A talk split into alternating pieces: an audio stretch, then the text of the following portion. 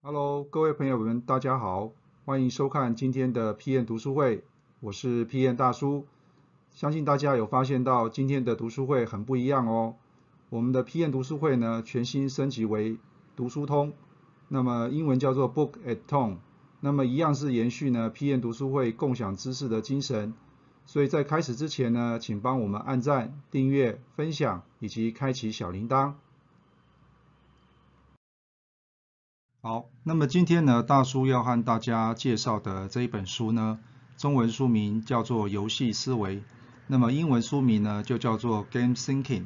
那么作者呢是 Amy Jo Kim 哈，他是一位这个韩裔的美国人。那么他同时拥有呢华盛顿大学脑神经科学以及这个心理学的一个博士哈。那么他为什么要致力于这个游戏思维这样的一个教学呢？那么主要是因为他看到了很多。啊，产品啊，这个特别是游戏类的产品，能够呢让玩家呢爱不释手，而且呢动辄就是数百万的一个粉丝哈。那么那一般的传统的产品开发呢，啊似乎没有办法做到呢这样子的一个这个经营的一个做法哈。那么因此呢，他就在思考，就是说有没有可能把游戏思维这样的一个概念呢，啊放入到我们传统的产品开发里面，然后去打造出一个让这个我们的目标顾客呢非常喜爱的一个产品哈，那么这本书呢总共分为五个大部分哈，那么这五大部分呢其实就是游戏思维的五个步骤哈，那么一样呢大叔会整理出三个重点呢来跟大家呢做一个分享。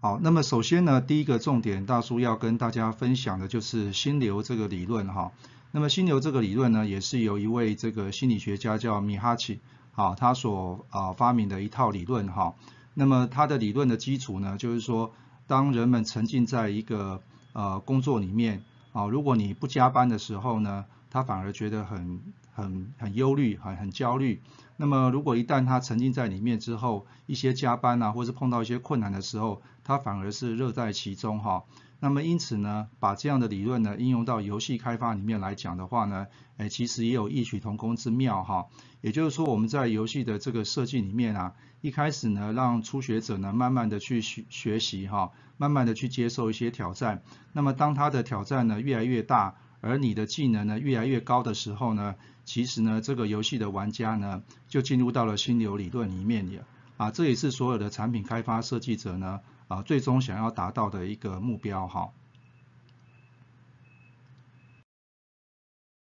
好，那么第二个呢，大叔想要分享的重点就是说，那么这套游戏思维的一个五个步骤哈，那么它的演化的一个过程呢，到底是怎么样？那么首先呢，其实大家应该很清楚哈，那么过去我们在做产品开发的时候啊，其实通常都是有一个产品的 idea 之后。那么我们后续呢就去做了很多的验证，然后把产品呢去做出来哈，一直到近代呢，有人去提出了所谓的金石的产品开发，或是大家常听到的敏捷式的开发哈，就是透过像 build、major、run 这样的一个概念呢去做产品哈。那么一直到近代呢，有很多的人呢就把设计思考，所谓的设计思考就是以人为本的一种设计思考的理念哈，放入到了我们的产品开发里面去了。那么因此呢，作者呢就结合了这些理论呢的基础呢，去发展了一个游戏思维的一个五个步骤哈。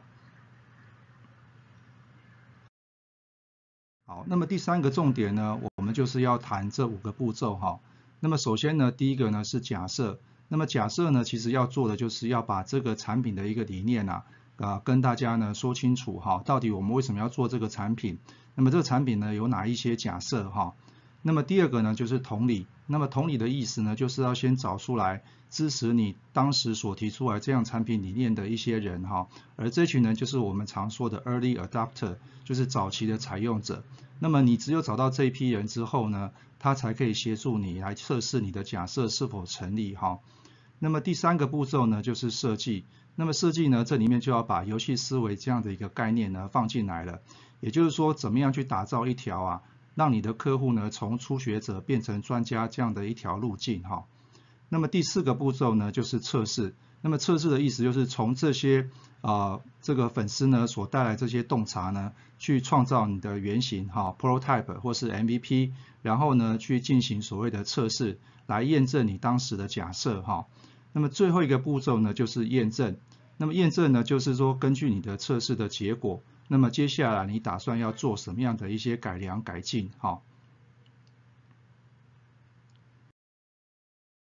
好，那么以上呢是大叔今天呢针对 PM 读书会游戏思维这本书的一个解说。那么如果你想获取更多的知识内容的话，欢迎加入我们的产品学院，里面有非常多的完整的简报档以及心智图供大家浏览以及下载。我是 PM 大叔，读书通，我们下次见。